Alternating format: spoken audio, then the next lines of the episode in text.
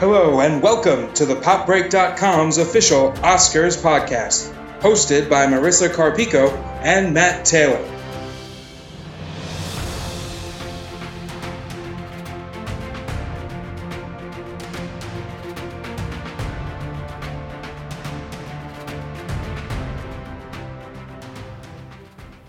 Hi everybody, this is Matt Taylor, TV editor at thepopbreak.com, and this is And the Winner Still Is, the Pop Break's official Oscar retrospective podcast. I'm joined as always by my co-host, the film editor of thepopbreak.com, Marisa Carpico. Say hi, Marisa. Hello. And we have a special guest. He's back from our first season appearance, staff writer for the site and the host of The Best Little Horror House in Philly, George Hefter. Say hi, George. Hey, how's it going, everyone? All right, we are here early on a Saturday morning to talk about the second ever Oscar ceremony for 1929, one of the more weird, interesting years from Oscar history. Lots of little trivia facts about this one, including the insanely long eligibility period and how long of like a wait there was between the eligibility period ending and the actual award ceremony. The ceremony itself was hosted on April 3rd, 1930 by William C. DeMille, but the eligibility period was August 1st, 1928 through July 31st, 1929. So there was a full 8-month period between the eligibility period ending and the actual date of the show, which is an insanely long wait. It sort of reminds me of what the Emmys does now, where it's like the Emmys will like reward shows in like in the summer for the previous summer, which is like always weird to think about. And then you have all those articles, those clickbait articles of just like, why isn't Game of Thrones nominated this year or something like that? But thank God they don't do this anymore, because it would just truly be exhausting to have to flash back that far. But I guess there were fewer movies to think about at that time. This is also the first and only time that, so far, that no one movie won more than one award. And I don't think that will ever happen again. I don't know if you all agree, but that just seems like an insane...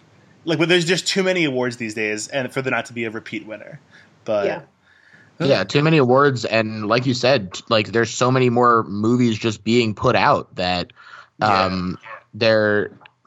It's not outlandish to be like, well, you know, for all these technical awards and stuff, maybe some of them do just pick up one award here and there. So I don't know. I could see it happening again. I would be fascinated if that was to ever happen again. Like, it would just be such an interesting year. There was the 2015 Oscars, and I think this year's Oscars as well, where every Best Picture nominee took home at least one award, which is always like a nice moment, even though like this year it was like Bohemian Rhapsody winning 4 and Green Book winning 3, so it's like it's not always like great. Screaming at home. Yeah. One more finger on the monkey's paw closes. Yeah, exactly. I still remember when Bohemian Rhapsody won editing, and I just like sat on my couch to myself, like, what is happening? But, yeah. Oh God! Oh, we're still having post-traumatic stress about last year's Academy Awards, but no, I would love it if we ever had something so weird where it's like every different category had a different film win. But you know, who knows?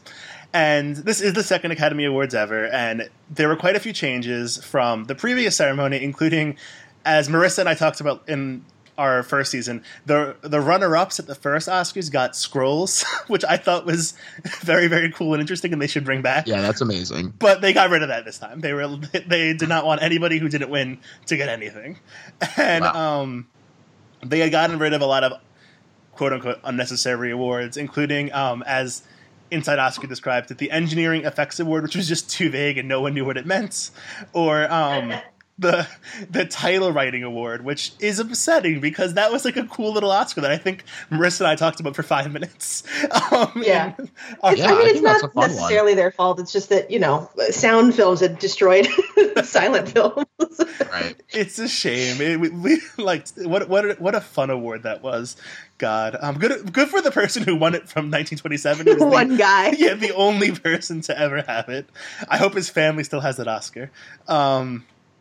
But the main story from this year is that the Hollywood finally gave in to the craze that is sound films.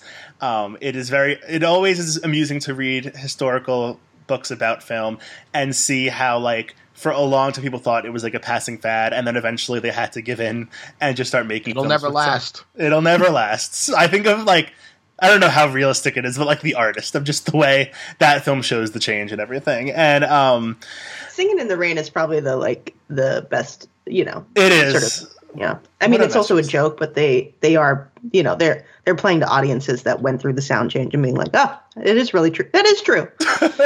It makes me laugh. Relatable. Yeah.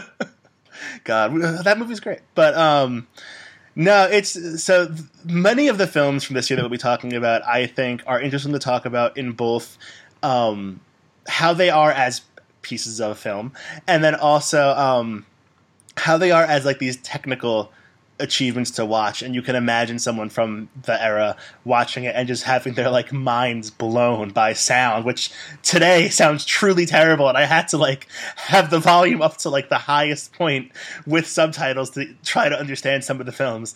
But back then it was just blowing their minds, and it's really interesting to watch from a historical context. And it's amusing to see that the Academy voters were specifically told to like listen for the speech and the diction of the actors, and when deciding what to vote for, and like really think about sound and music. And it's a real chapter of how Hollywood changed. And I think we're going to see throughout this episode how much major Oscar trends that are still relevant today were born from this year. So let's just dive right into the Best Picture winner, The Broadway Melody. George, do you want to describe the plot a little bit and just your experience with The Broadway Melody? If you watched it before this episode, or if this was your first time watching it? Sure.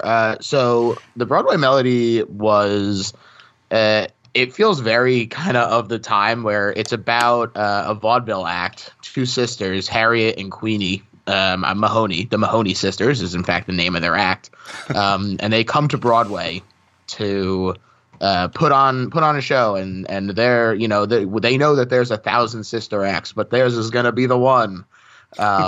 And so they go to meet up with their friend Eddie, who was in love with Harriet. Like they were going to get married, but he meets her sister Queenie and falls in love with her. And Queenie and Harriet kind of have this dynamic between them where Harriet kind of accepts that Queenie is the more conventionally attractive one, but she's like, but I have the brains. So they have that dynamic between them where they've kind of accepted their roles, or what they think are their roles.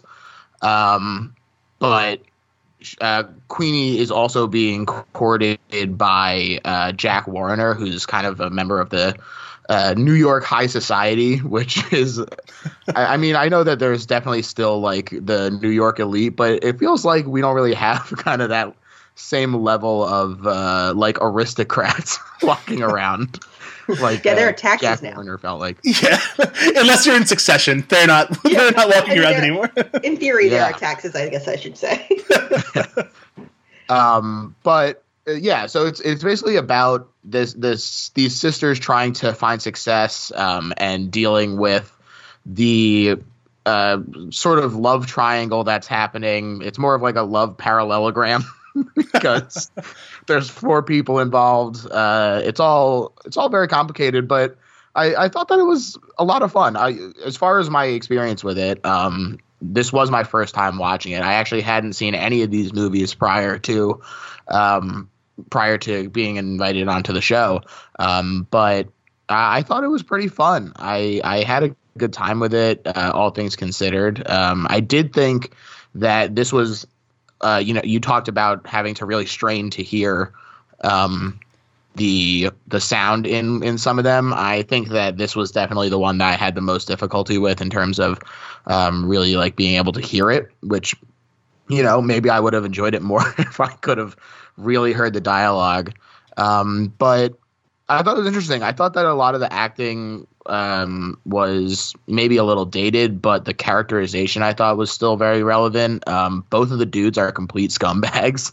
I mean, that's just the fact of most films from the world. Scum. Yeah, absolute scum.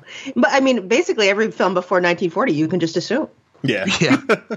Yeah, that's a reasonable assumption, I think. But I also thought that the movie went pretty quick. Like, I thought that it had pretty solid pacing, considering they were still getting used to taking full advantage of the medium. It was interesting to see that it had so quickly taken advantage of it. Interesting. Marisa, what are your thoughts on the film and your relationship with it? Had you seen it before? Absolutely. For that musical paper that I did a decade ago. Because when I was like researching what movies am I going to watch to talk about musicals in classical Hollywood period, and the classical Hollywood period begins with sound, I was like, well, I certainly must see the first musical to win an Oscar. So yeah, I watched it then, and I think I saw it early enough that I wasn't like frustrated at how many musicals I had to see at that point. That like I quite liked it, but I sort of thought rewatching it for this that it wasn't gonna age very well, or that I just would, I don't know, I just thought I would not like it as much. But I was pretty impressed. I mean, I think George is right. There's some issues with the sound, the medium. I mean, this is technically MGM's second sound picture, but this is the one they actually shot with sound, that they didn't like retrofit later in the way that we all did with like 3D a couple of years ago, where like you make a movie and then you're like, oh, that 3D shit is really a hit. We gotta retrofit this.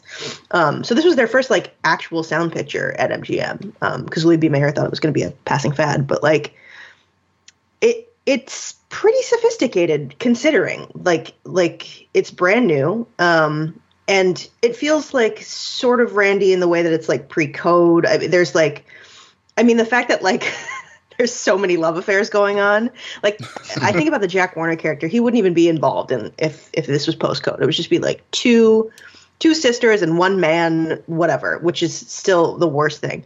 But the thing that was like struck me the most about it this time, honestly, was how influential it is on not just like musicals for the next like 40 to 50 years, but also like the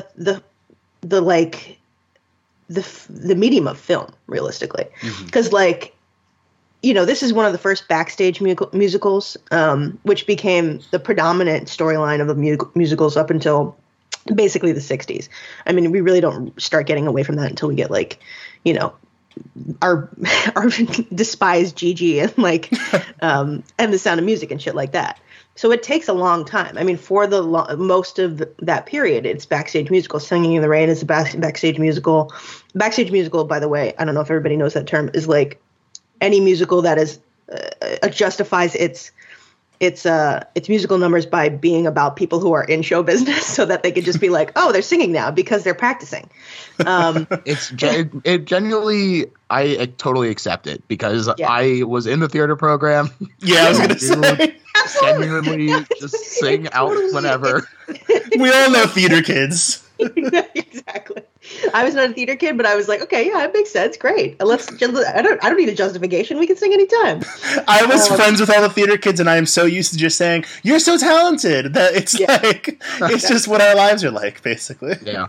Mm-hmm. But like, even if you take it out of like the musical stuff, like the way that these songs are used over and over and over again in MGM musicals, which is something they just did, like, I don't know, there are things in it that I was like, oh, this is totally something we see later. Like their uncle who's kind of their like, I don't know, benefactor slash, I guess like agent, if you will.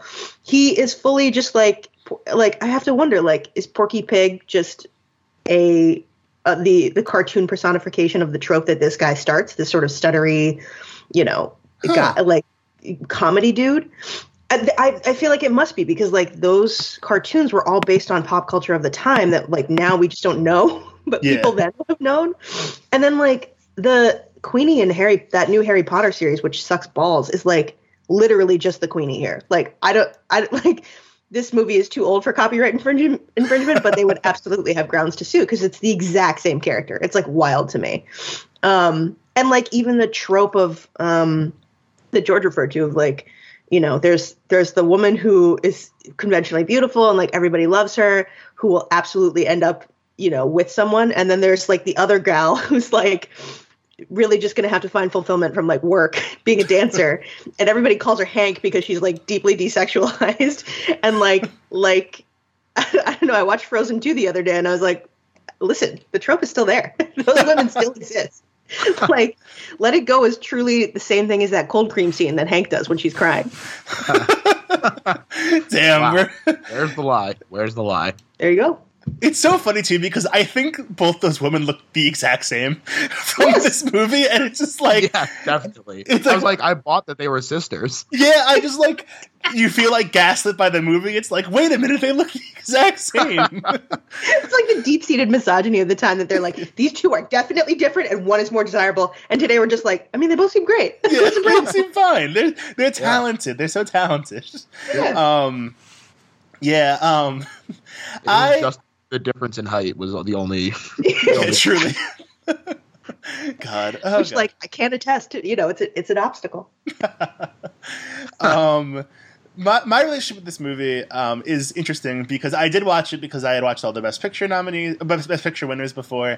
But it's funny because I realized after, like, 5 minutes into the movie that I confused this with Grand Hotel. And I was just like, oh, this is a different movie than I remembered it being. And so it was almost like watching it for a first time again because, like, I truly did not remember any of the story details. And I was impressed by how, like, fun it is. Like, it's like I was genuinely having a really good time.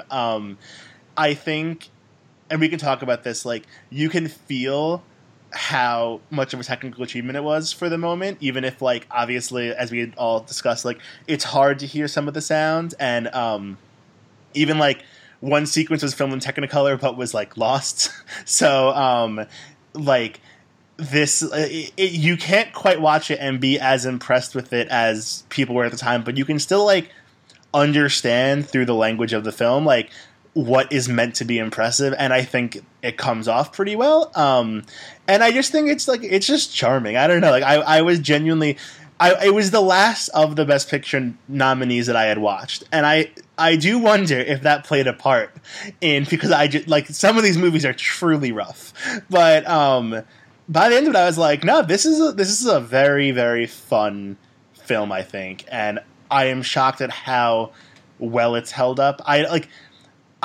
didn't find any of the songs particularly interesting. Like I definitely want to float that back to you because I cannot connect to any of these songs whatsoever. But I still found it charming. Did either of you like any of the songs? I'm curious. I'm in a pretty similar boat where I didn't really love any of the songs, or like I certainly didn't find myself humming any of them later. But I definitely was able to kind of soak it in and be like, wow, this is pretty crazy that they're able to do these big song and dance numbers and like, and have it recorded on film forever to show to everyone. I was like, we don't think about it anymore because it's so just surrounds us all the time. But this is a crazy achievement that they did. Yeah. And you know, as someone who loves musicals and doesn't get to see them as much as I'd like, you know, movie musicals are a great second thing. And, you know, I think it's awesome that it was recognized in this way. I think that even though the musical numbers are not spectacular and maybe aren't quite as over the top and, you know, musically as a lot of musicals are now, but yeah, I still think that it has kind of that grandiosity that it, like, as like a seed. There's a nugget of it in these songs. Yeah, I mean, you have to like. I think this is true of all of the films that we're going to talk about this year. Of that, you have to almost do. You can't watch any of them without doing a little bit of research because you have to understand where they like play into film history and like just what it would have been like to watch them then, because now they just won't seem as cool because we have like, you know, CGI. Like you can make up anything in the whole world now. But like the thing about the songs here is that they all come back repeatedly throughout MGM's musical work. Like Broadway Melody, they make multiple Broadway melodies, but they put it in many of their films. I mean, they put it in in the big medley, the sort of dream sequence medley in Singing in the Rain, I think, because they're referring back to their film history, but also like these songs, it's not like now where like you hear a song in one movie and then that's what you do. But this back then they would have just reused songs for 30 years straight, like just over and over again. And it's like for someone who like watched a bunch of them beforehand, and then watch this, it's interesting to hear the way that like music phrasing has changed. Like if you listen to Broadway Melody, the way he sings it here, it's sort of stilted. There's like that like your trouble's there, and then he pauses, da da da da. It's like every couple words it's sung.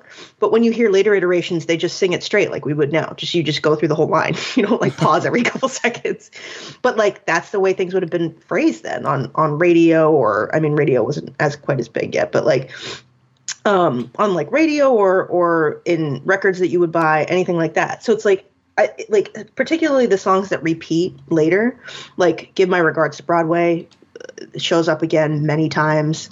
You Were Meant for Me, I think, it comes back a couple times. And these are all written by like Nasia Hurd-Brown and Arthur Freed. Arthur Freed being the big musical producer at MGM. I mean, this is like his first one, obviously, but eventually he becomes the person who makes these things. But like all of these things that come back, like it's all planted here. They bring them back because people saw this movie because it made $4 million, which like then was like insane, like fucking Endgame money. Realistically, I wonder if the fans of that movie were as annoying as the Endgame fans. I highly doubt. But yeah, like it all comes back. So like listening to this within the context of the way musicals evolve in the next like 50 years is really interesting, because like everything that gets set up here is definitely used like later over and over and over again. That's interesting. I do find it very interesting that there were multiple Broadway melodies and like the other ones never quite figured into the Oscar conversation. I think that's something that we still see quite a bit of, where it's like this one film that comes out and it's such a major technical achievement on multiple levels. Yeah. The ones that follow, like that are made as a result, don't get the same respect because they're not breaking new ground or something like that. It's an interesting trend, and that actually is part of one of my major bullet points with this film that I want us to discuss, of just like the trope of the technical achievement as a Best Picture winner. Like it's something that we've seen quite a bit throughout Oscar history. Most recently, it didn't win, but most recently, like you have like Avatar, which was so close to winning Best Picture because it was just like this monumental achievement. Even if people like turned on it incredibly quickly, it was this thing that everybody went to go see. And I mean, I haven't seen it. You really? Yeah. Wow. I you know, everyone was like, you gotta see it in theaters, and then I didn't, and now I'm like, well, who cares now? I mean, it'll come back whenever they finally release the 45 others they've made. Yeah. So. First of all, you should see Avatar. It's a good movie. It's fine. It's fine. It's totally fine. James Cameron knows what he's doing. It's fine. But hey, I can't deny that. But it just like, I'm wondering what we think the next Broadway Melody or next Avatar could be. Like, what is the next technical achievement that we're looking for that could just like rock the industry? Is there anything left? Like, what are we looking for, do you think? I think it's got to be a 3D thing. I don't think that Avatar was it, even though I know it was big for 3D, but I think that's someone who like breaks. There's a tipping point with it, I think. Because the 3D's whole thing is like, it's purely a gimmick to me. Like the first person who can make it feel like it's a necessary part of the movie, I think, that's something that would be perhaps recognizable in this way. It's interesting because like the common idea that like 3D is a gimmick, which I don't disagree with, because especially as Marisa mentioned before, like once we had one 3D hit, everything was retrofitted to be a 3D film for like 5+ years. And like, it is just funny how, you know, I obviously can't quite put myself in the viewer, like in the position of a viewer in 1929 watching the Broadway Melody. Like maybe thinking sound is a gimmick, but like there's something different, I think, about the way something like the Broadway Melody does sound, where they make it an integral part of the story, but like it doesn't necessarily rely on it. Like it's not like it's, I mean, like you need the sound to make the movie work because it's a musical, but like there's a lot of other things going on beyond just like the musical numbers. Like it is this movie that is has charming characters. It's like it's an all-around well-done film. And I agree. Like I'm trying to think. I don't know if we ever had that with 3D and like what it would take for 3D to become not a gimmick, essentially. I think we've kind of talked about it, honestly. It's the high frame rate 3D. Yeah. If you can find a film that makes it integral to make it say to people to make like, you know, like we posited in I don't actually know if we recorded that or if we talked about it now that I'm saying it. But like if you can make a film, like if they were to make a Mission Impossible in high frame rate, like you and I talked about, like that would absolutely be something you'd have to see, because it would be like, wow, we're going to watch Tom Cruise like legit die on screen. Like this is thrilling. So like I think it's, if someone can figure out how to use that, because like, I mean, I think I said, again, I can't remember if we recorded it or it was off mic. Like right now, high frame rate is in the sound, the early sound era of its innovation, where like people are still trying to figure it out. I think the closest anyone has come to making 3D integral is Ang Lee, actually, with Life of Pi. I mean, like I wept every time that trailer came on, because it was just, the spectacle was just too much. I couldn't handle it. And like Billy Lynn is interesting, if ultimately a bit of a failure because of the content. Like I to this day, I will defend that movie being like an experience, because it was like, wow, I feel like I'm in the room with Kristen Stewart, which is what I've always wanted from cinema. But like, it's what Charlie's Angels needed that. So I've seen Charlie's Angels twice. Yeah, exactly. So like, I think if somebody can figure it out, then we're going to get there. But I just don't know how close we are. I mean, maybe James Cameron will come in and push it forward, like, you know, like he did with Avatar or something. I don't think he's doing that in high frame rate, but it would be interesting if he did, is all I'm saying. He was like, there was like talk he was going to, but now he's saying he's not. And it's just like, it's like, oh, like when we see Avatar 2 through 45, like whenever that happens, when I'm like an, I bet you Avatar 16 will have a whenever they come out. I don't know. At this point, I won't believe those movies exist until I'm literally halfway through watching one. Yeah. Even then, you're like, yeah, they could still pull the wool out. Yeah. They just stopped the movie and they're just like, we're sorry, it's not finished. That's it. No, we only had $1 billion. Screen and he's like, haha, got you. God, I just find it so interesting of like how, like what is considered a technical achievement has changed so much, and how like 3D had its moment. And I remember seeing Avatar in 3D and being impressed by it. Life of Pi was an experience in 3D.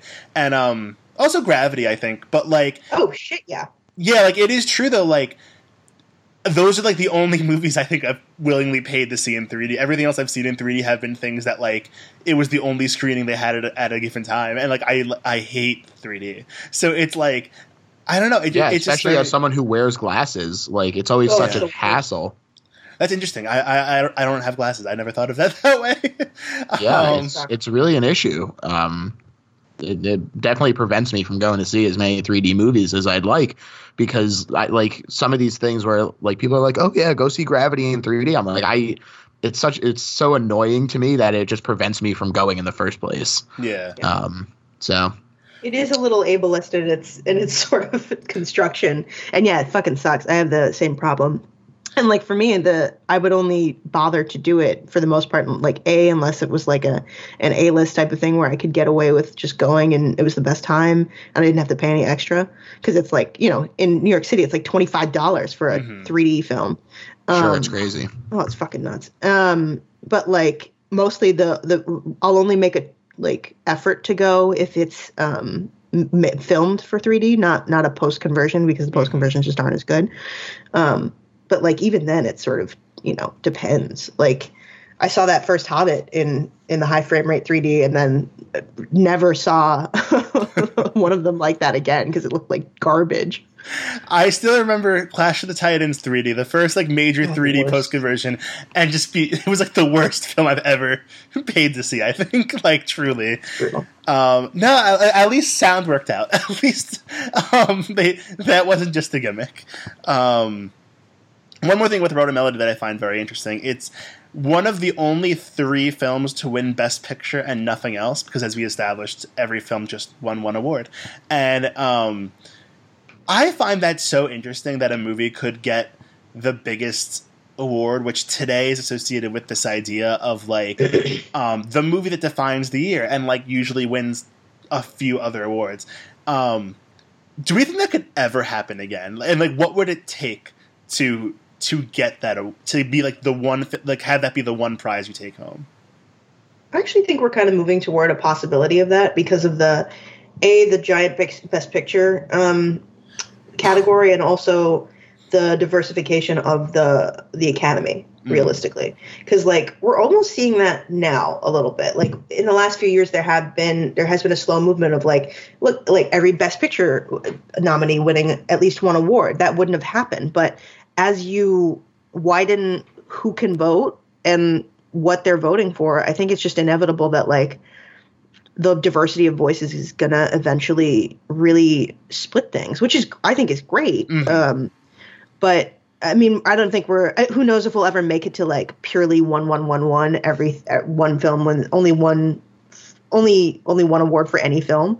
But I don't know. I think we're kind of approaching that, and it's slowly happening. I'd love it. I weirdly could see it happening this year of all years, where it's like, as we discussed in our other podcast series, Marissa, like, it seems like there's no real frontrunner, and there's so many films, like, each category has, like, its frontrunner or, like, two people who are, like, really far ahead.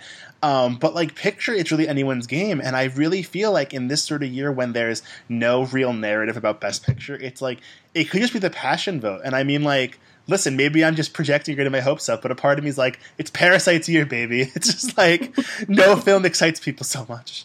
That was gonna be the one I would suggest, honestly, is Parasite. I think it's possible. I think it's definitely a critical darling. I think it's getting kind of the public share of voice that it would need to kind of get the push. And you know, I think that the Academy might be like, all right, let's put up this movie that isn't an American movie, you know, from a foreign market.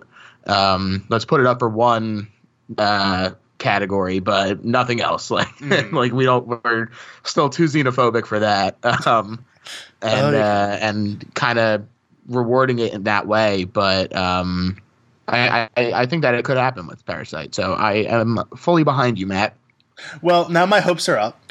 And also, we need to make sure this episode goes live before the Oscars and Joker wins Best Picture, and we're all upset. So, on that note, do we have any last thoughts on Broadway Melody? Or nope. All right. Let's move on to the other musical film from the year, The Hollywood Revue, which I think is a fascinatingly weird fucking movie to talk about. It is part of one of the big trends of 1929, which is the musical revue.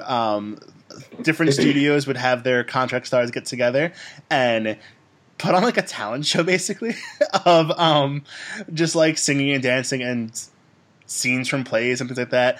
I will say the other studios, because Hollywood Revue is MGMs, the other studios had better names. There's the Fox movie Tone Follies and Paramount on Parade, which are both much better titles. But Hollywood, yeah, I agree. It's fine. It's fine. It does the job. But this one was hosted by Jack Benny and Academy founder Conrad Nagel, which, you know, suspicious that it gets Best Picture nomination with that, but I don't know. I'm not. Yeah, there's a lot of talk about that afterwards. Yeah, it's like, everybody was like, "Oh, really? All of the winners are from the original 36 charter members of the Academy?" Okay, collusion. It's definitely a little. It's interesting. It's something to take note of, but yeah. I'm just gonna throw it to you, Marissa. What are your thoughts on this movie? What's your relationship with it?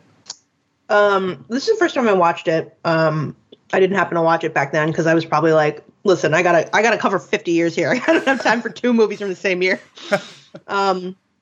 But the thing about this one is, like, I think maybe this one is possibly, I mean, I could say this about all of them realistically, but this one might be the one that needs the most research before you watch it, or like to understand its context. Because you've already mentioned, like, yeah, every studio did this as a technical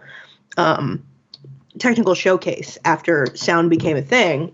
And they also did it to, like, realistically, they're seeing which of their stars are going to make the transition from silent to sound, because not everybody did. I mean, like, we're going to talk about her a little later, but, like, Mary Pickford barely makes it through and then, like, retires 4 years from now at the, like, young age of, like, 35, I'm sure. So, like, it's sort of a product of the time period and of the thing. I mean, this is like their version of all the post-conversion 3D, realistically.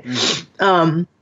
But it's like, you also have to think about it in, like, the way that, like, the audience would have been watching it, not just as a technical showcase, but as this is the major form of entertainment that they would have seen realistically. Because, like, vaudeville shows would have been touring for years by this point, most of the century. So, like, this is the kind of entertainment that people would be used to consuming, but typically wouldn't have the money to necessarily go to, especially right after. I mean, the awards happen like 6 months after the market crashes, so, like, nobody has any money. Mm-hmm. But this is the kind of spectacle people would have paid to see, and maybe would have been able to afford, or wouldn't have lived in a city large enough to go see. So, like, the structure of it, where it's just like act, different, like, none of them seem connected. I mean, they aren't connected. They're just like, it's a comedy act, and then there's like a dancer, and then there's like a singer, and then there's like, you know, some big number where women are just, like, posed into a giant chandelier. Like, it happens all the time in film. Not the only time in an MGM film, realistically. So, like, this is the kind of folly act they would have been used to. And, like, now it seems like it's a lot. Like, it's 2 hours, and, like, you feel that 2 hours, let's say, because it's just like one thing after another. And, like, for the first hour and a half, maybe it's like fine. But, you know, by the end, you're like, okay, we got it. And some of these acts aren't as good as the others, but it didn't need to be, because people also watched movies differently then. Like, mm-hmm. You know, realistically, the film that makes Psycho, or that makes us show up at the beginning of the film and watch it all the way through and then leave, is Psycho, because they marketed it as this thing, like, you can't show up halfway through or whatever, which sounds weird now, but that's the way people used to watch film. They would walk in any time. They paid a nickel or whatever.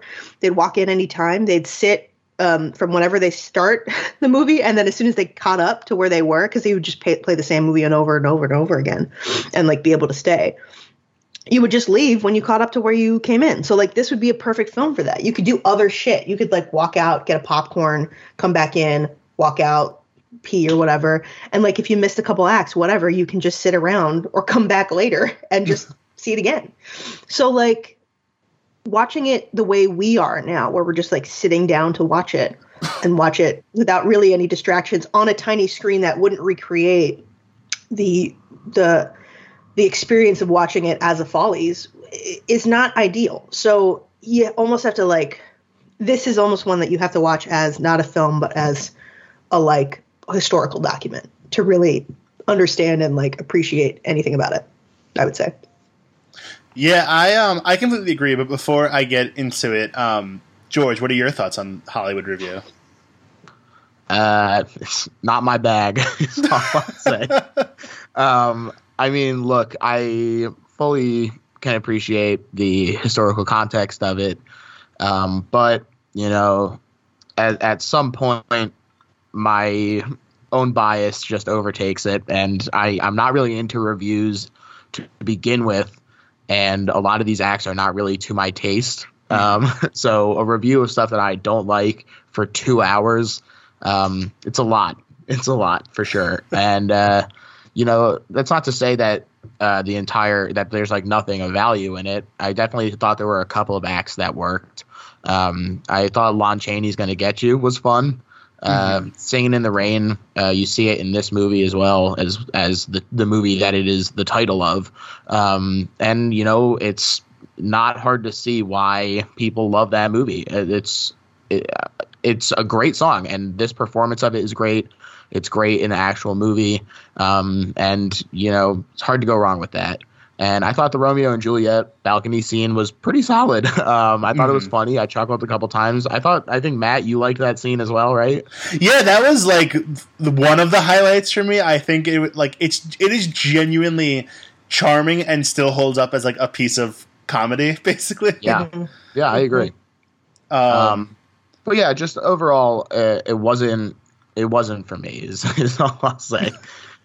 I think that's fair. I cannot imagine, like, as Marisa, you said, like, it needs to be viewed as a historical document. Like, it can, like, it is something that I truly think if you were to, like, show it to anybody, even someone who, like, truly has, like, this insane passion for musicals, they'd kind of be like, what is this? After a little bit. And I was very thankful to be watching it at home where I could, like, pause it and get up and do other things. Like, it's a 2-hour movie, but it took me maybe like a full night to watch because I was just like, all right, I need to get up and, like, talk to somebody and do something else, because it is it's a lot, but it's fascinating. And I truly found it interesting as this cultural document of just, like, all these big stars, many of whom are still talked about on some level today.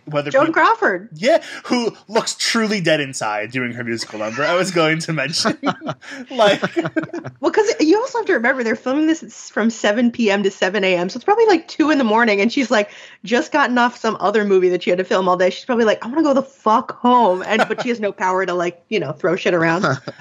It is so funny to see her in this because it is just, like, it is truly, especially what we know about her today and everything and what, like, her, like, persona is and the movies she became known for. It's just, like, truly, I've never seen someone look deader inside on trying to have fun. It is a look into her past, though, because she was in her early career a dancer mostly and, like, a singer, and then she became a dramatic actress, which is fascinating. And we're all better off for it. Oh, my God. But what are some other musical numbers that we all either enjoyed or truly were itching to skip over? If we can talk about them both. I know, personally, the one that I actually paused it twice to get up because it never ended was for I'm the Queen by Mary Dressler. Pretty bad. Which was the longest song of my life, and I paused it after, like, a minute, got up and got a water bottle, and then, like, finished the water bottle before it ended, and had to get up again because I was just like, what is this painful moments from that I'm being forced to sit through? But this is the thing about review films. Like, this is thankfully not my first one. So, like, the first time I watched a review film, I was like, I'm going to slit my wrist. This is terrible. Like, when can I get out of here? But, like, the way you almost have to look at them is, like, all right, the rest of it's kind of boring. So, like, I was legit eating dinner and, like, online shopping for a lot of it. But then you pay attention for the ones that you really like, which is truly what they would have done back in the day. So, like, you know, the Buster Keaton number, I was like, I love Buster Keaton. So I was like, great. Buster Keaton's coming out of a clamshell. Fantastic. I'll watch this. And, like, you know, I'll watch the Joan number. But that's, everything else is a little, like, that guy with the high-pitched voice and the violin. I wanted him to get blasted off the screen every time he was on. When he did that high-pitched shit, I was, like, so ready to end it. But he was, like, constantly in it. And, like, clearly that's something people enjoyed then because he wouldn't have shown up so much otherwise. But, God, he was the worst. It wasn't great. No. I will say, to end on a positive note, we mentioned the wonderful Romeo and Juliet moment that I like quite a bit. And then there was one other, which I'm trying to find out on the – I Never Knew I Could Do a Thing Like That by Bessie Love. I thought was very fun. But you love also of Broadway Melody. Yeah, we stand. Yeah, that's about it. I want to talk, though, about just, like, a fun thing to think about. Like, the closest we have today to this is, like, I think, like, charity events, almost like a Red Nose Day sort of thing, or, like, absolutely, yeah, or even, like, something like, I don't know, like, nailed it, where it's like there's like a point for all these celebrities to show up, and like, but it's meant more as like a joke sort of thing. It's almost like it reminds me of I don't know if you watched on Netflix the Michael Bolton's Big Sexy Valentine's Day special. Oh yeah, that's a good one. Yeah, it's a lot of fun, and it's very much like sort of narrative skits that are just like just celebrity and like comedian celebrity people like inserted into these skits to be like, hey, look who it is. And it like there it has like the charity show like narrative is like how they justify it. So I think that that's kind of interesting, an interesting modern maybe adaptation of this sort of thing. Yeah, I mean, realistic, that's true. Like any variety show is technically just the evolution of what starts. Well, I mean, would have started in vaudeville and would have been translated to film here, and then just kept, you know, mostly on TV after that. I bet you that I haven't watched it yet, but that Casey Musgraves Christmas special, I'm sure, is exactly like this. Yeah, that's probably true. There was another one too. Oh, we actually we don't know what it's like yet, but John Mulaney has his thing coming around Christmas. That's like a variety show sort of thing with kids, and I guess like this still exists in some regards. But the Bill Murray one came out too. Yeah. That was very similar. Yes, that's what I was. I was like, there was someone like with I think Sofia Coppola did it, if I remember correctly. Yeah. Wow, I never watched that stuff. It was fine. Cute. Yeah. If this was to exist on like a bigger stage today, like if I don't know, A24 decided they were going to do the A24 review or something like that. Like, is there any sort of like, is there any way to make you interested in something like this again on like a blockbuster level? Yes, I think exactly what you said. A24, give me these like weirdo stars doing just like Nirvana covers and stuff. 5 minutes of just see, like, someone like Michael Shannon do like a tap number or whatever. He's weird enough that like I don't know. I feel like you might have a weird skill that we're not. Yeah, that would be great. He absolutely tap dances. I have no way of knowing that, but he absolutely does. Like deep in my heart, I know that he does. Or like honestly, I would love.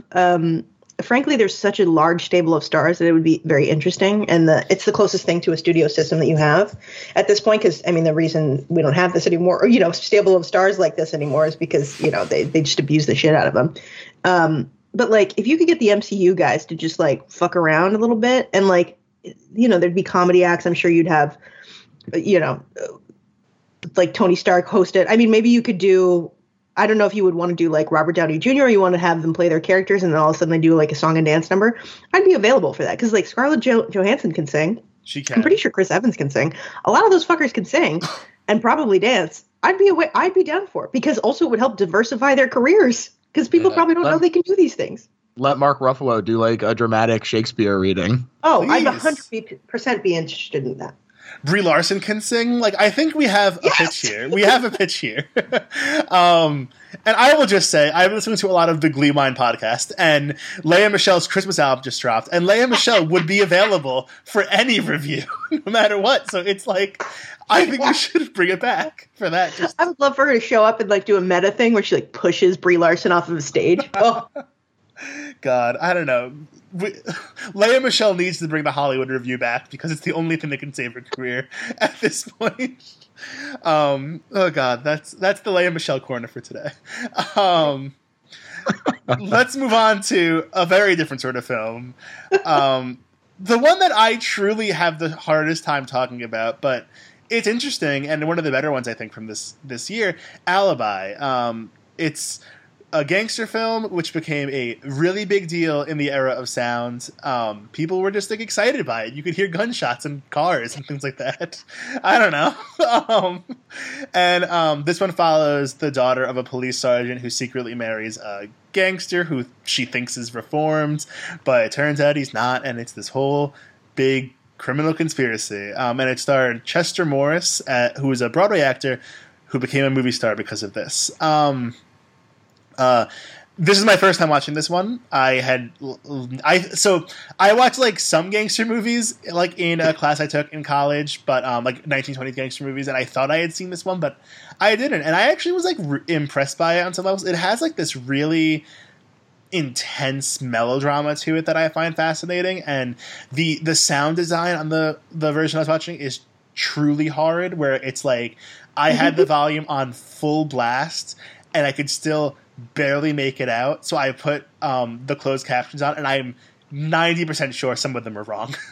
But it's still very easy to follow the plot because I just think it's communicated in such a big, broad way that totally works for the tone. And it is... Well, it was originally shot in silent, and then they reshot it for sound. So a lot of that is probably just like, you know, they were used to shooting in silence, so yeah. they had to make some big choices. It was already also a stage production as well, so I'm sure there was probably some remnants of that in the way that it was blocked out as well. Yeah, exactly. It's like it works on multiple levels, and I was really impressed by it. George, what's your relationship with this movie? What do you think of it? You know, I really kind of enjoyed it. I thought it was pretty fun. It has, I think, a really complex story that I find pretty interesting. And I think it would fit right in with today's, you know, movies. It's kind of all cops are bastards, the movies. Your Letterboxd review made me laugh out loud. I will say. Yes, that was plagiarizing myself. I do apologize. But... it's fun. And I think kind of getting to see that moral complexity, in the way that the cops were depicted genuinely shocked me. I wasn't expecting that from this time period. They're only allowed to do that because it's pre-code, because after the code is enacted, that you can't see the law losing, basically. So that's the only reason they get away with it, realistically. Yeah. Well, I was psyched to see it because I thought it was fun. I think that, like I said, it's very noticeable that it's originally a stage production, but I don't think that it's to its detriment. I think that it still works very well. And I think that a lot of the performances are pretty fun. So yeah, this one definitely worked for me. Marisa, how about you? Yeah, I was impressed by it. For all the reasons, George just said, how obviously pre-code it is. I mean, realistically, the sort of shotgun marriage kind of thing is really shocking for that time period as well, because you absolutely would not see that later. The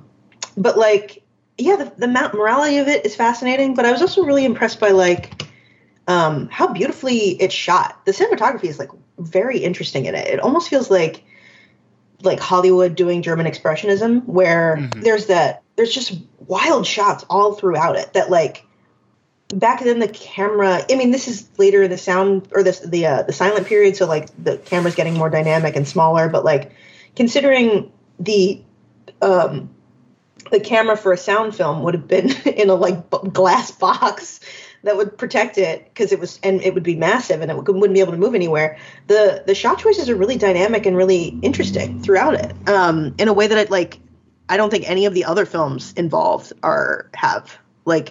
There's the shot with the scene where they're telling a criminal basically to try to get him to talk we're going to make it look like you tried to escape and we're going to kill you if you don't tell us, basically. And there's that guy behind the glass window, so you can see that he has no way out. I mean, you just wouldn't see that for the most part. And the visual language is so sophisticated in this, and I didn't expect. And the story is genuinely interesting too, which, you know, it's not always true at this point in history. So yeah, I was impressed by it. Yeah, that scene, the interrogation room scene, is so incredibly staged. The visuals are really wonderful. The opening scenes too, where it's mostly just sound, are very hypnotic and arresting. I don't know. I was really impressed by this one. The more we talk about it, the more I kind of like it. Do we feel its influence on the gangster genre as a whole? How do you think it played a part in how we view gangster movies today, if at all? I don't know. I mean, I admit I'm not as well schooled in gangster pictures as I am musicals, so I don't know. Yeah, I'm kind of in the same boat. Pretty much. My gangster movies are limited to Scorsese and the Coen brothers.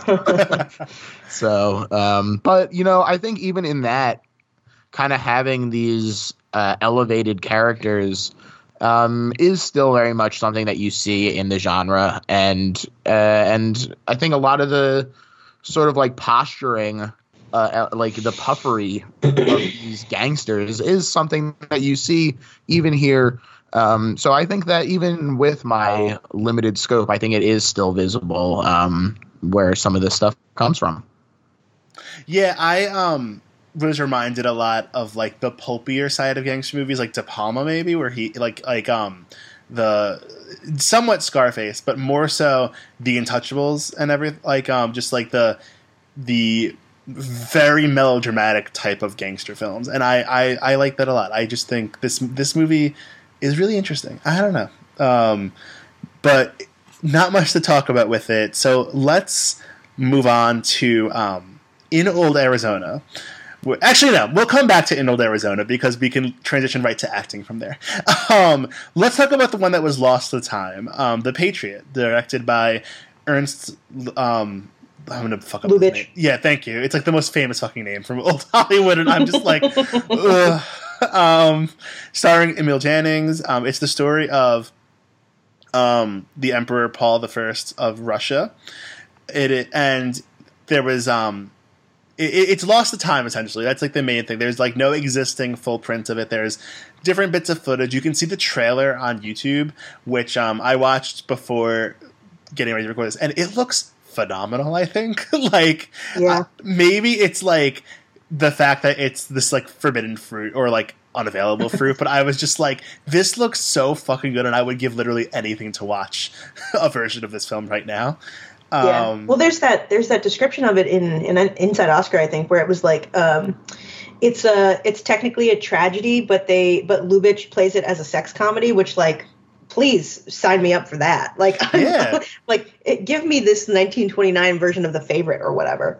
And like it has, just from the footage they show in the trailer, like you can see that like it has this very unusual, weird tone to it that is like somewhat like unsettling almost. Like it looks fascinating. Like I'm very interested. I hope they find some full version of it eventually because I would love to see it. Yeah. We're getting kind of late in the year or like, you know, in history, because like the way that they would find these films for the most part, like, you know, someone would find an old reel lying in like a farmhouse in Russia or something somewhere where it was like cold enough that it would be preserved. So like, I don't know, that hasn't happened in a long time ish. So, I mean, that's not necessarily true. They found wings in the last 20 years, but yeah, I don't know. We might be running out of old farmhouses. What a shame. It looks so good. I've been watching the trailer some more, basically. Watch the trailer enough so I can log in on Letterboxd. George, any thoughts on this one, or should we move on to In Old Arizona? No, I just think that it is. It's a shame, you know. I think that it shows how important archiving is, yeah. And you know, it's not something that's always appreciated. And I think that. You know, it's a tragedy when we lose art like this, you know? Yeah, it's something that I really do get, like, anxiety over with, like, in this age of streaming and everything. Like, I'm going through, not to go off on a personal tangent, but, like, I have too many movies at my house, so I am, like, making piles of movies that, like, I'm just going to bring. There's, like, a store near my office that buys back DVDs, so I'm just, like, getting ready to return a bunch of stuff because I just don't have the space anymore.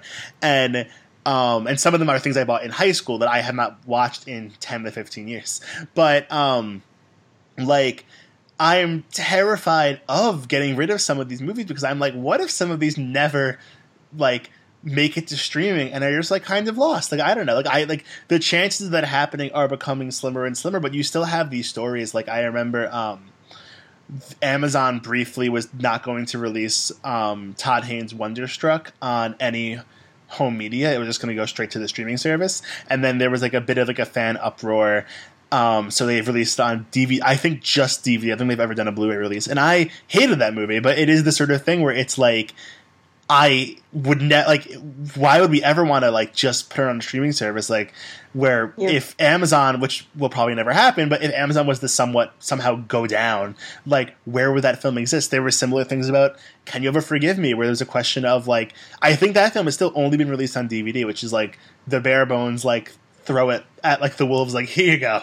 And it just it scares me because it's we don't want to ever get to a point where there are these movies just lost, and it's something that gives me genuine existential dread. Yeah, I wouldn't be surprised if Disney stops releasing stuff eventually. Yeah, they might. I also go ahead, Matt. Oh no, it's something that would help their Disney Plus brand and everything. Where it's the Disney Vault was such a big thing with me growing up. That not me personally, because I never really liked Disney.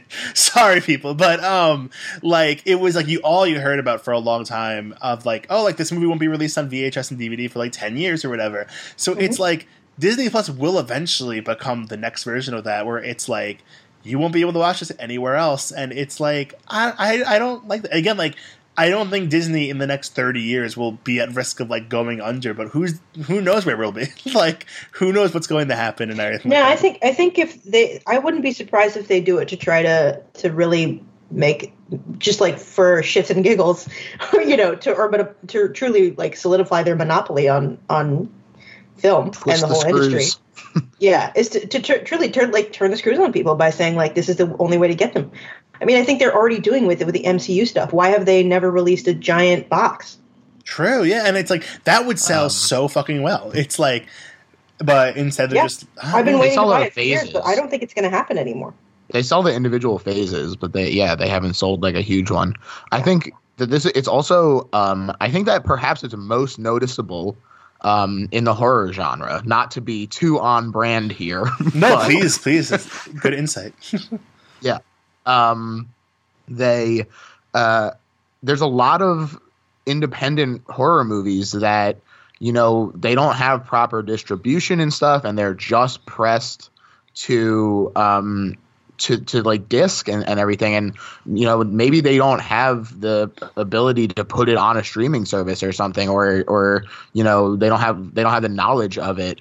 A lot of these movies do kind of, fade. There's some of these movies that are Suburban Sasquatch, where it's kind of has a cult status in B-movie horror circles, but it's really, really hard to find a copy of it, and it's not streaming anywhere. There was only 5,000 copies printed to begin with, and then I'm sure that it's sitting at the bottom of someone's garage under 10,000 pounds of junk. Yep. For half the people. But even for bigger movies than something like Suburban Sasquatch, just look at Friday the 13th. There's the lawsuit going on right now about the rights that has basically put a moratorium on putting anything out. The rights are completely stopped for, all the merchandising and everything. They're not allowed to make anything new. They're not allowed to put out any new Blu-rays or DVDs or anything of it. And a lot of those movies are already pretty hard to find because they were out of print for stuff. It's difficult to find any of the original Friday the 13th movies just by themselves, because there was one Blu-ray collection that was put out, that frankly, in my opinion, the artwork on is terrible, so people don't love it, but it's the only way to have the Blu-ray collection of some of these older movies that people love still. Friday the 13th Part 2 is one of my favorite horror movies, and it was really difficult. I had to do a lot of searching to find a reasonably priced copy of just that movie on Blu-ray. So it's not unfeasible to me that some of these movies that people love could vanish. This is not something that is totally unreasonable to me, and that scares me because it's something that I'm passionate about is movies, and I would hate to see something that people worked so hard on vanish, just kind of to ether of time. Yeah, and Disney is almost actively making sure that occurs realistically with I mean, they got that the Fox catalog and basically have no longer allowed the projection of Fox films for repertory, which is, I mean, you know, it's not good. It's just not good for the public experience of art. I mean, they shouldn't have that kind of hold on things. I mean, a friend of mine who's also a big horror fan was like, you know, said like, buy all the plastic media of Fox horror films that you can now, because this is the last time we're probably going to get a good anything from them, because Disney's going to keep them involved. Absolutely. And it's not just little movies, like things like Alien, you know. Exactly. That's huge. And, you know, there's some big anniversaries coming up, and it's like, well, are they going to put it out? Like, it's a huge money-making opportunity for them, but, you know, are they kind of just like squashing that side of their platform now, which is something that I would hate to see be the case, but I don't think is out of the question, which is unfortunate. It's just, it's a very scary reality of, like, I don't know, like, I'm always so thankful for the Criterion Channel for multiple reasons of just, like, it's a great streaming platform, but also, like, they are taking the time to, like, truly curate their streaming service, and I just, like, you know, I don't have Disney Plus yet. I don't know if I'll ever get it. Like, right now, there's nothing on there that I really have any interest in subscribing for, but, like, it is something where I just see the difference in the content and how it's presented and everything, where it's like you get those monthly emails from the Criterion Channel of all the things that they're posting in the upcoming month. And it's always like such an exciting thing to read through, because it is so fully curated for like we have different brands of like this type of movie and this type of movie. Like we have like a whole series of like Betty Davis films. We have a whole series of like horror films from the 60s. And it's just like, it, like they know how to, like there's a true passion there. And I just like, you know, it's capitalism, but it's just like, I don't see the passion there, like in what Disney Plus is doing, of just like taking away things that people like, and then also just being like, here, you like this when you were a kid, have at it. And it's just, it's depressing. I don't know. It's, I wouldn't be surprised too if Disney started to lock that down as well, because with all of their catalog and whatever Fox has, like, because Criterion, you see this with the musical thing that just happened. Like they rent essentially, you know, the film to be able to stream for a month. It's not in their catalog. They're renting it for a month. And if Disney really wanted to lock down its control of the market, then it would absolutely stop allowing that. Mm-hmm. Oh, God. I think it's great that the Criterion Channel also does the physical production of some of these, you know, classic movies as well, though. I think that's huge. I'm sure that this has come across, but I'm a big proponent of physical copies of stuff. You know, all my video games and everything, I still buy physical if I can. Part of that is just being a collector by nature, but also, you know, the archival nature of it as well. But I just bought that... I think it's 15 Godzilla movies from the Criterion. I can't wait collection. To buy that. Oh man, it's friggin' gorgeous. And like, these are movies that are so hard to find. You know, some of them are basically lost, except for, you know, these like individual channels. Like, at one point when I was trying to watch them all actually for the site, when I was doing the review of every single Godzilla movie, I literally had to just watch on like archive.org. Like that was the only place I could find it. So I think it's hugely important to, you know, have somebody working at it like the Criterion Channel is. So good for them. Yeah. I'm always just, everything Criterion does. I'm not selling back any of my Criterion editions, even like ones that I have not watched in literal like years, because I'm just like, you know, like there's such thought put into them, and there's such like they're so well presented, where it's like I just like I want to collect them. Like you said, it's like there's a collector's aspect to it, and they're, you know, maybe one day I'll feel the urge to watch some of them again, and then other ones like my Broadcast News Criterion collection I watch like at least once a year. So it's, you know, it's, they're worth holding on to. We don't know. Physical media, we need it. And if anyone wants to restore The Patriot at any time, please let me know. I will subscribe to whatever streaming service it ends up on. Let's talk about the last Best Picture nominee, and the film that won Best Actor, In Old Arizona, the story of a bandit known as the Cisco Kid, who is attempting to outrun a sergeant on his tail, and the Cisco Kid's lover, who betrays or is trying to betray him. Pretty wild movie. Marisa, what's your relationship with In Old Arizona? I watched it for the pod.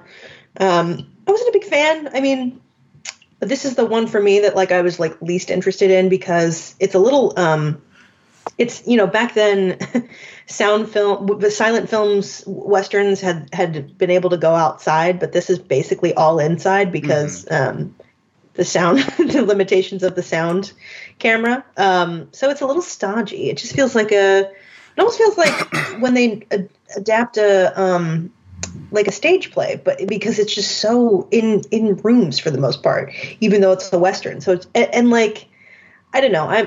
I think there's interesting morality going on in it, in the same way that there is in Alibi, where the good guy is not really the cop. It's the bandit. I do have trouble still with the sort of Hateful Eight of it all, where the most evil person in all of it is the woman. Yeah. And she's the only one who really gets punished. But it's the deep misogyny of the Western. But yeah, I don't know. It's fine. It just felt like the one that there are some others that I felt the time on the most, but I felt the time on this one a lot. But yeah, I don't know. I think the most interesting thing about it is that the Cisco Kid is a character that reappears many times.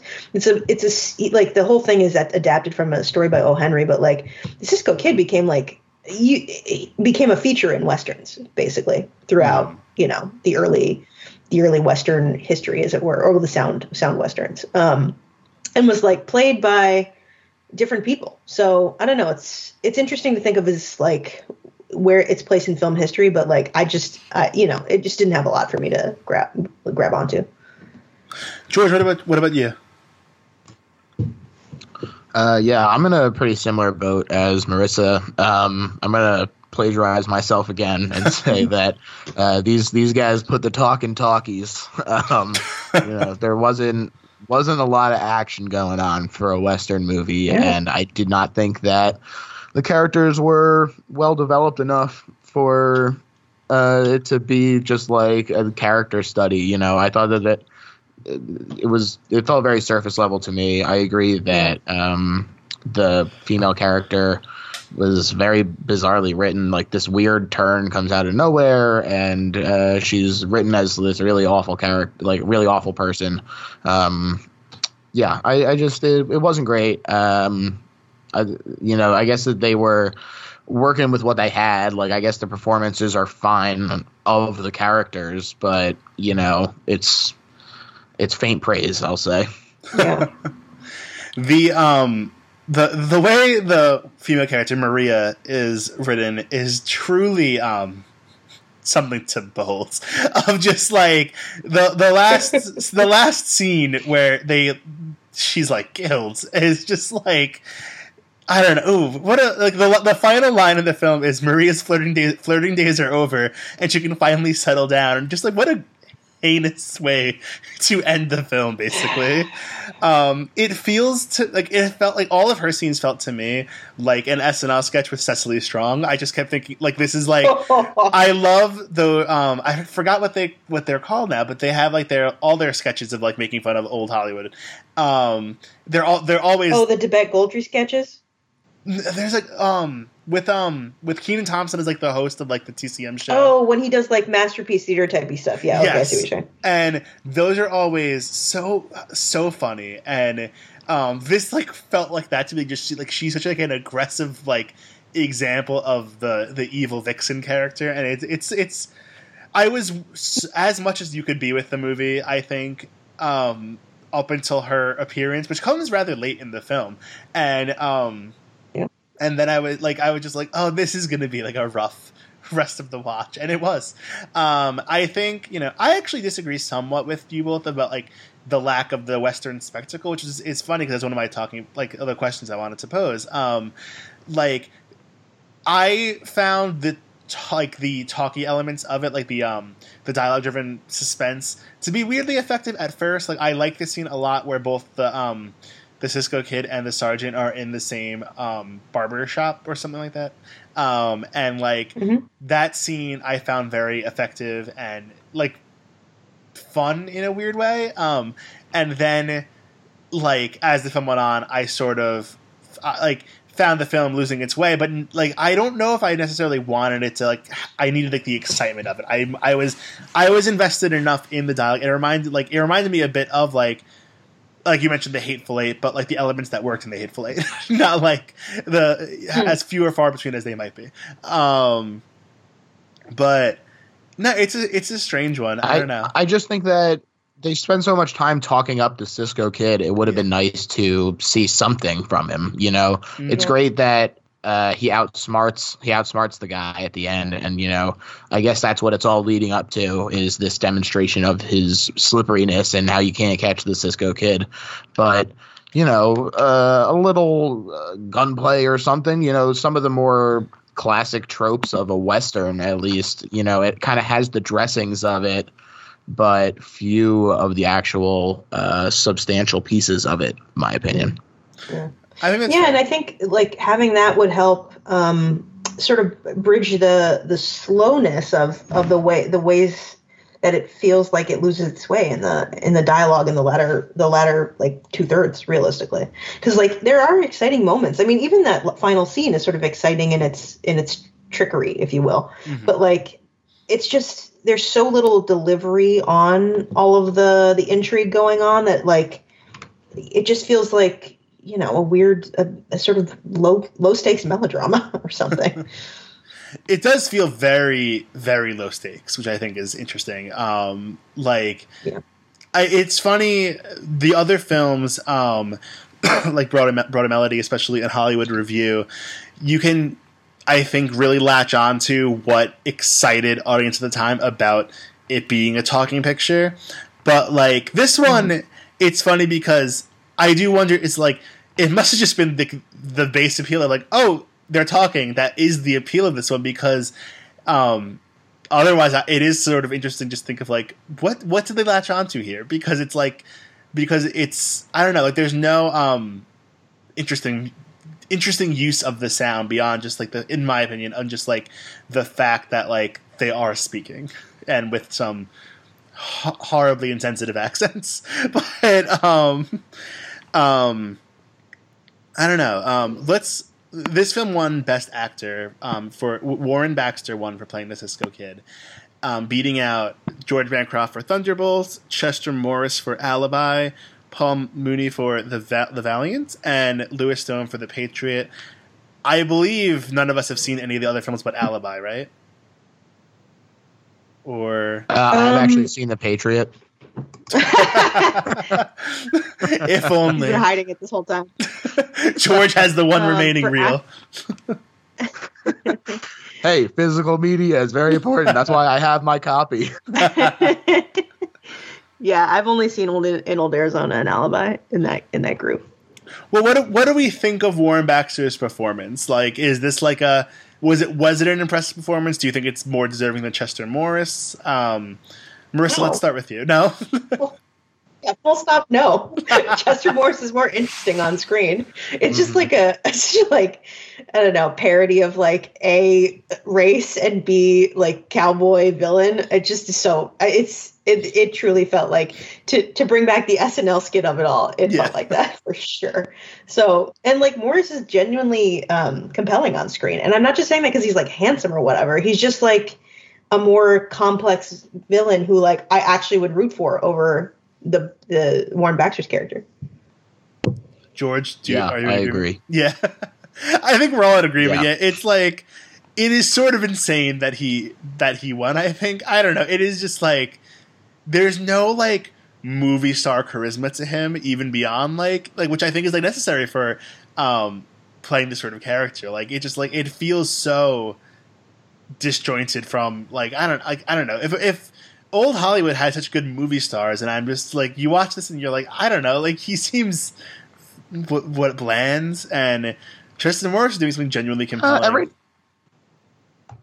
now and then, I saw a little bit of a sparkle in his eyes. But you saw the potential.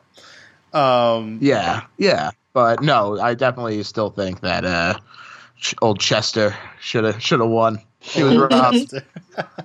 Well, justice for Chester Morris. Yeah. All right, let's just dive into, because this is a hard year to go through the categories for. But like, Marissa and I both watched the film that won Best Actress, The Coquette, which starred Mary Pickford. George, did you watch that one? No, I did not. Okay. Good for you, honestly. Yeah, get ready for just some intense discussion of this film, basically. Matt, you bought that on DVD, right? I bought it on DVD with the full intention of going to that very store near my office and selling it back afterwards.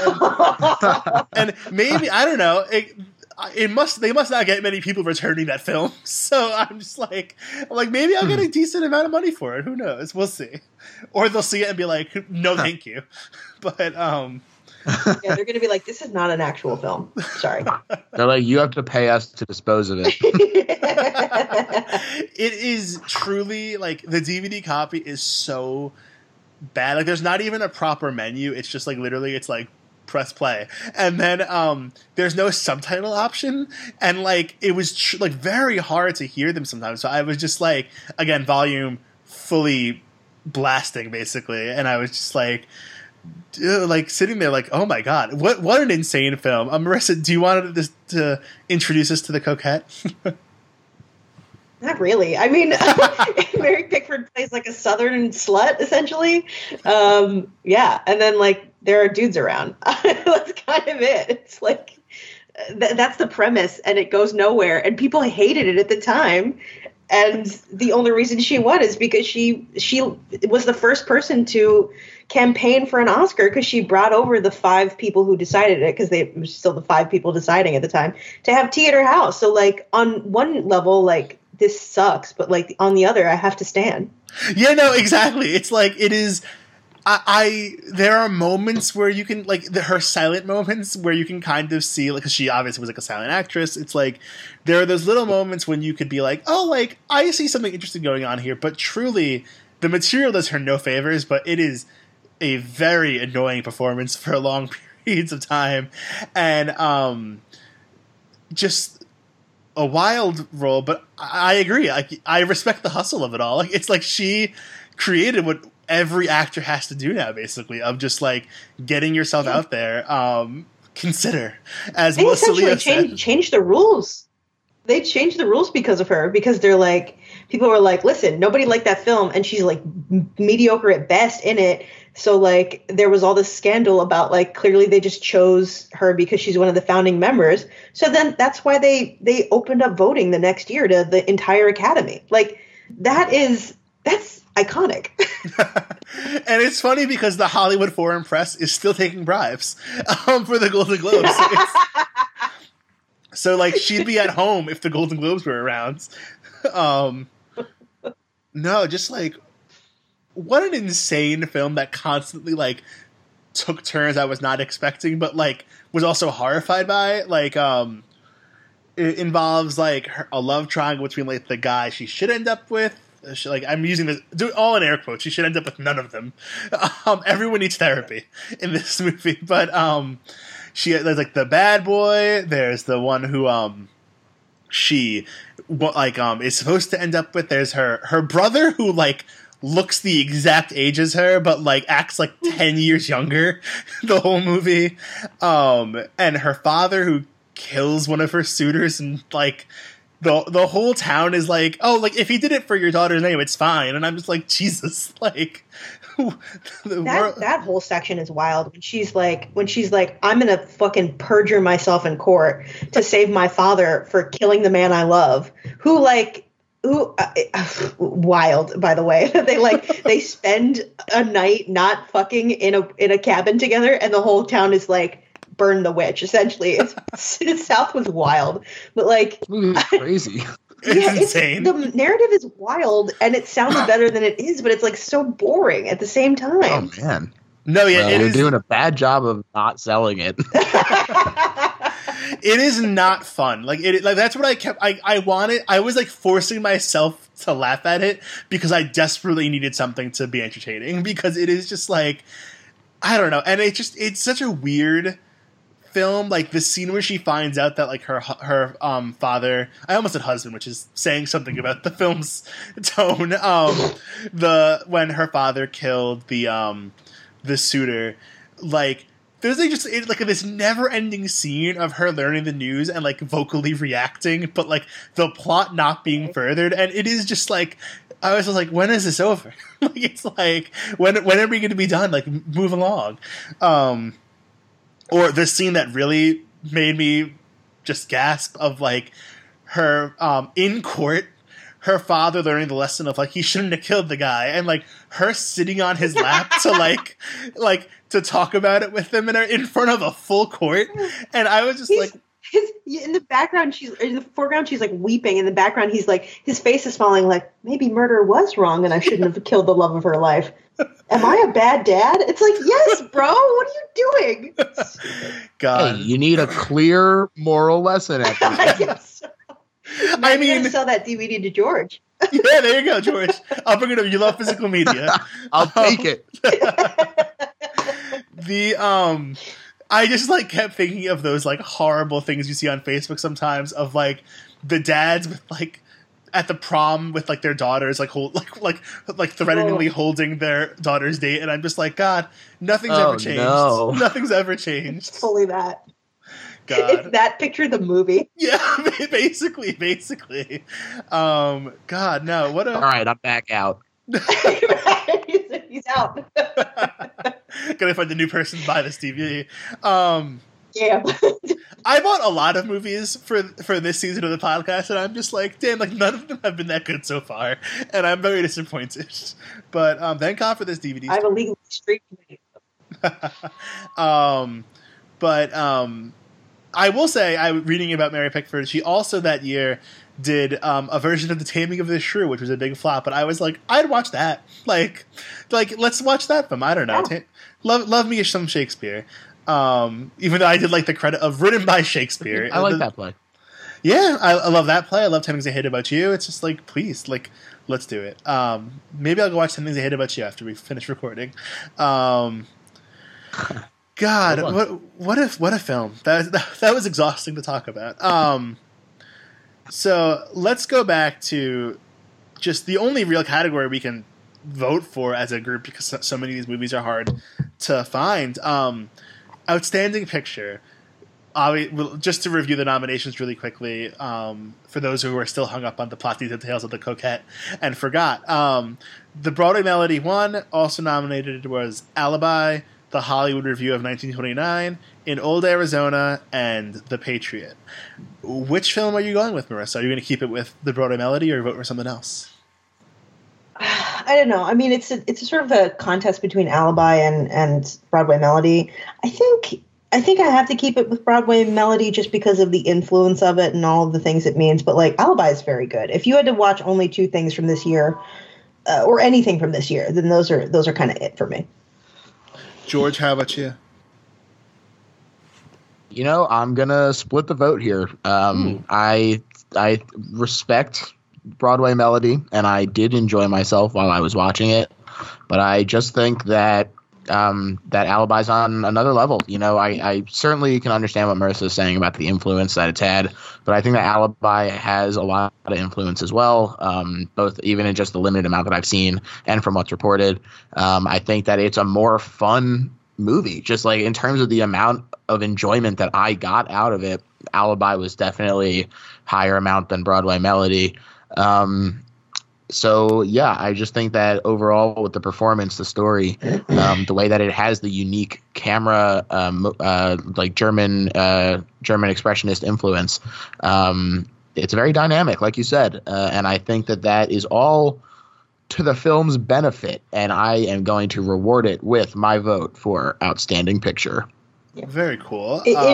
I will say, I watched a lot of the stuff that was like, or most of the stuff that's nominated or considered as nominated for director, including The Divine Lady. And like, there's Alibi should have won director over The Divine Lady, which is just a sort of the proto Oscar bait, honestly. Do you want to talk about The Divine Lady a little bit, or? Sure. Oh, sure. Yeah, I guess. I'm probably the only one who's seen it, right? Yeah. Yeah, I did not. Yeah, I mean, that's to your benefit. It's like an hour and 40. The Divine Lady is like, if you took like My Fair Lady and made it not a musical and like a costume drama about like Napoleon and like the wars in like the 17 and 1800, or I guess the 1800s. I don't know, it's 1700. Yeah, the 1700s and like the Revolution in France and wars in England and France. That's what you would get. It's a like the titular lady is a like basically just like a. When she starts, she's like the daughter of a washerwoman who's like, and she's really uncouth. And then she starts to work for nephew of an ambassador, basically. And he's like, "You're awful. You can't work for me because you're like too much of a loud little girl." But then they fall in love, as so often happens. But then she like he doesn't marry her because there's some bullshit going on. I had a little trouble understanding what was going on because the only versions I could find had Spanish intertitles, and it was a silent picture. So there were a lot of intertitles and a lot of like jargon that I wouldn't understand about like ships. So it's a little tough to follow. But like she eventually becomes she ends up marrying his uncle and becoming like the ambassador's wife, because part of like the first guy's whole thing is that like, "I like you a lot, but we can't get married until you like go to school, basically, and like learn to not be such a garbage person." So he like pays for all of that. It's not a great film for many reasons. But yeah, then it just sort of turns into there's the Napoleonic Wars and the French Revolution, and I think the reason it won is because there's like outdoor scenes and also like a big gun battle with like with cannons and shit going off. So like that's cool for the time, but it won 100% like with the sort of tragic love story in the middle of it, the costume drama of it all, and then the like epic scale feels very much like truly the first piece of Oscar bait that we ever got. That's fascinating. But yeah, the whole thing there. Yeah, the whole thing there is that like absolutely Alibi should have won for best director. There's no, it's the best directed film of any of the things that were made this year. Well, damn, that very interesting. I just like I love this idea of like the dawn of Oscar bait and everything like that, because nothing that we've talked about for this episode is quite Oscar bait as you've come to understand it. Like it's one of the few trends that didn't seem to be born from this year. So I don't know, just very interesting. I wonder, did it have the prestige at the time? Like, I'm not as familiar with the history of the Academy and everything as you guys are, so I'm sure. I'm curious. Did it have the prestige where they were like, "Oh, we should be making movies for these awards"? Like, was that? No, because this is only the second year, but like, it does feel like the first film, the first time that we see all of those elements to come together to win a film and make money and be like well liked enough to be in the conversation. And like, so it's like people are like, "Oh, this is the one we should emulate."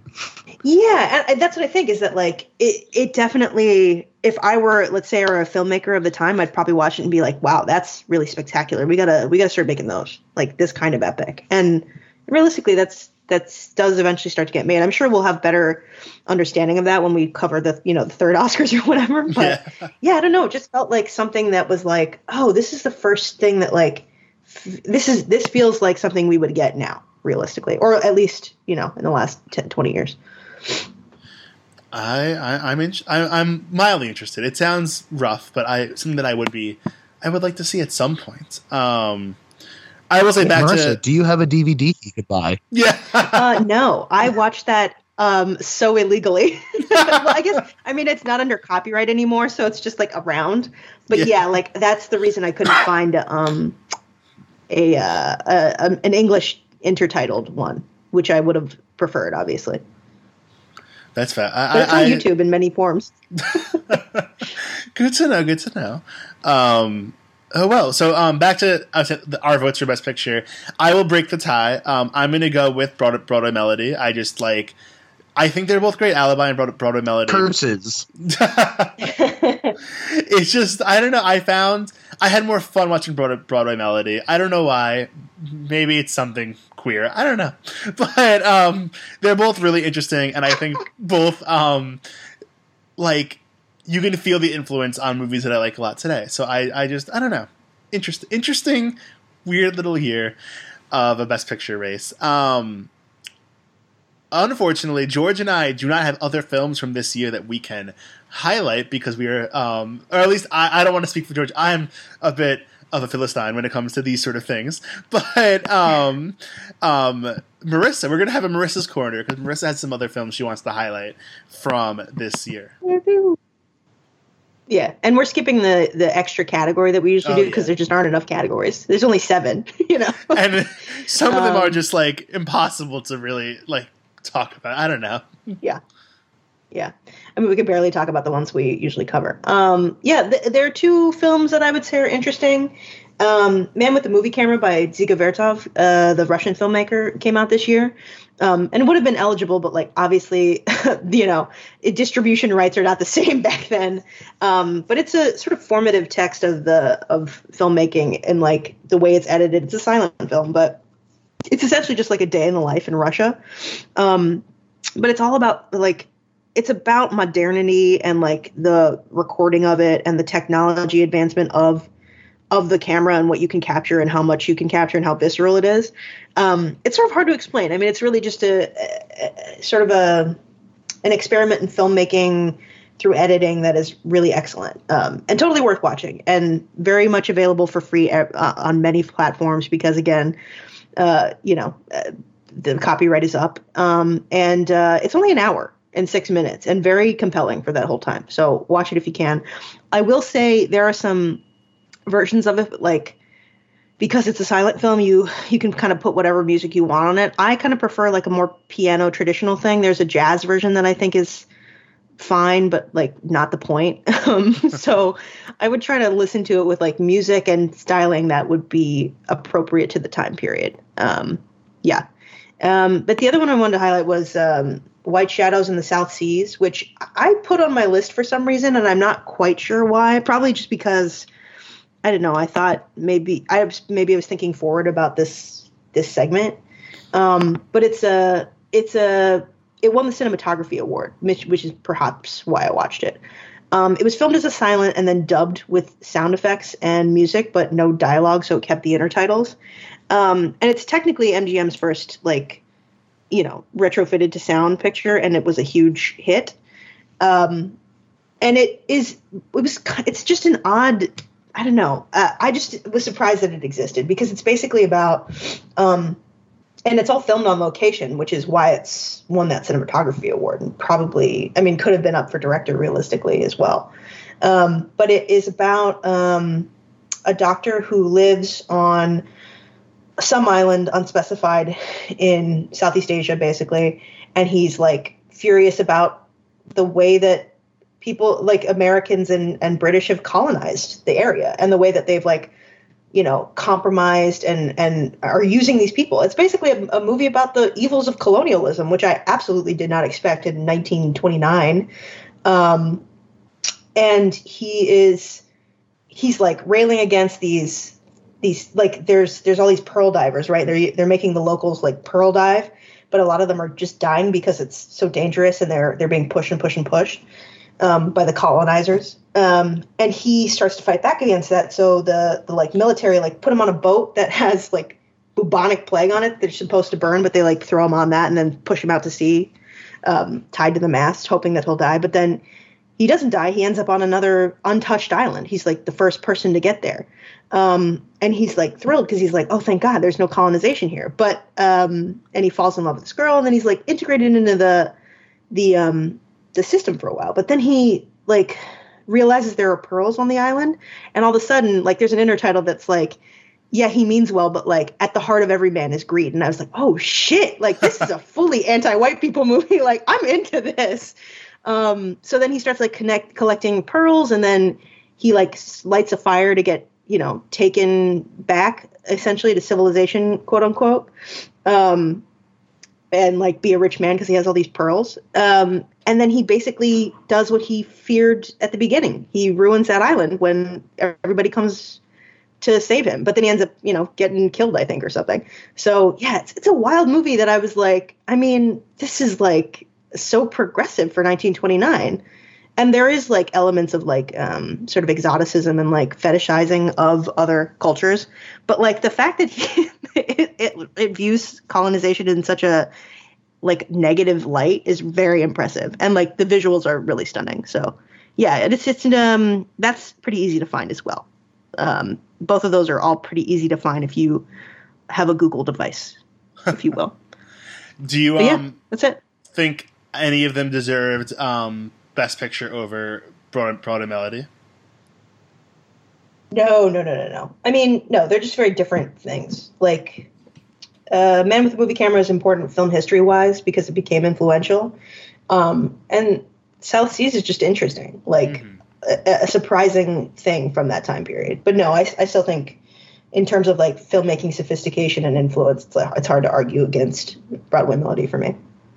Very cool. Oh, wow. Well, what a bizarre, weirdly influential year with movies that are just interesting little pieces of film history. If we're talking about early 1920s cinema, I think I'm still hung up on Seventh Heaven, my beloved Seventh Heaven from last year, our last season, the last year. But what an interesting roundup.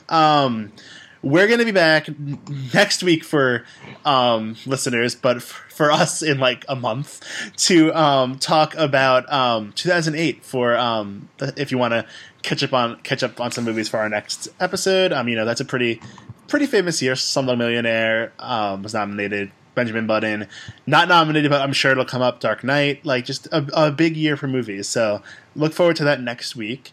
Let's go, George. Where can people find more of your work online, and plug your podcast? Yeah, so you can find me writing on the Pop Break. I cover mostly movies on there, but like I said, I mentioned before that there was an article I did where I reviewed every single Godzilla movie and said whether it was worth your time or not, and that's a fun one that I'm proud of. So go look that one up. And as Matt said, I have a podcast called The Best Little Horror House in Philly.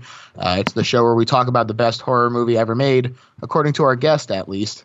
And I'm thrilled to say that we've had Matt on as a guest, and it was fantastic. And, this is an exclusive plug coming up. We have our very own Marisa as well coming on. So she'll be doing our Christmas episode, which I'm really proud of. So look forward to that. And you can find that on Twitter at Little Horror PHL, and find the podcast wherever you podcast, probably whatever platform you're listening to this on. I love that podcast. I've been listening to it every week. It's always I loved your Strangers episode. Oh, thank you. Marisa, where can people find more of your work online? And what do you have coming up on that? Actually, we don't know when this will be up. Yeah, I was going to say, who knows what I'll have coming up by then. At Marisa Carpico everywhere. I'm sure I'll have stuff up on the site, although I'm getting close to a burnout space. So we'll see. We'll see what comes first. You can find me on Twitter at MattNotMatthew1, and you can find me on Letterboxd at MattT. All right, everybody. Thanks for listening.